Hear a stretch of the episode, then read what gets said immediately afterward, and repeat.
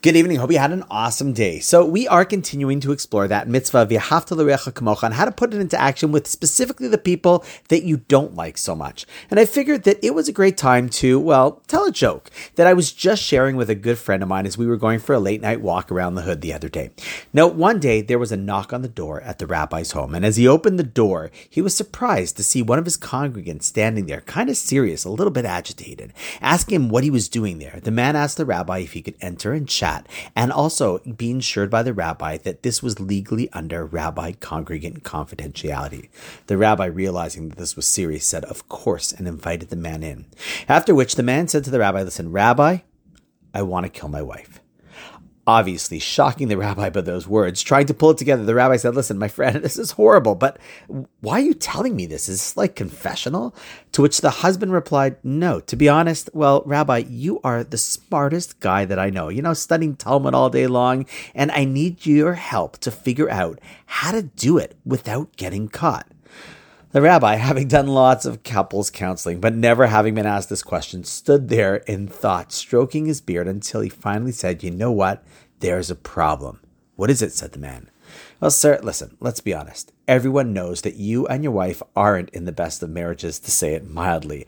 And if that's the case, then as soon as this is done, you will obviously be suspect number one, and it will be impossible to get away with it. Oh, good, good point, Rabbi, he says. Wait, but don't worry. I have a plan. What you have to do is as follows. I want you to go home to your wife and for the next six months, act like you're madly in love with her. Take her for dinner, buy her flowers, go on cruises, sponsor a big shul kiddush in celebration of her birthday. Keep doing that day in and day out. And then everyone will think you guys have the best marriage ever. And then we can talk about killing her because you will have fooled everyone and can definitely get away with it. The man stood there nodding and with a big smile said, Rabbi, you're a genius.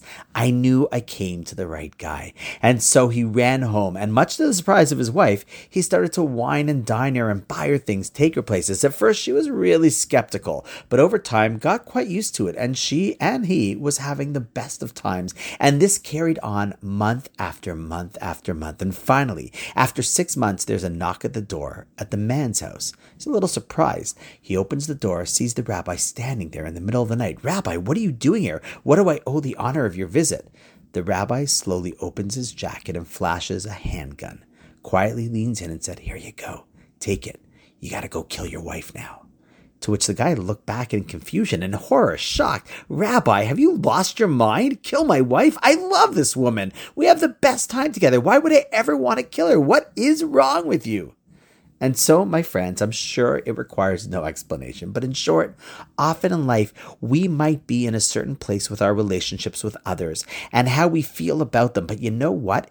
If we started to act towards them, treat them with the love that they deserve, it might just be that they will over time react in kind. And before you know it, voila, Ve'ahavta kamocha with colleagues, spouses, friends, or even those annoying neighbors. Go ahead, try it you might be surprised. What have you got to lose? And there's so much to gain. Whenever you feel V'ahavta l'recha kamocha is difficult with a certain person, just start doing even more. And so on that note, wishing you an awesome night, and I look forward to seeing you tomorrow.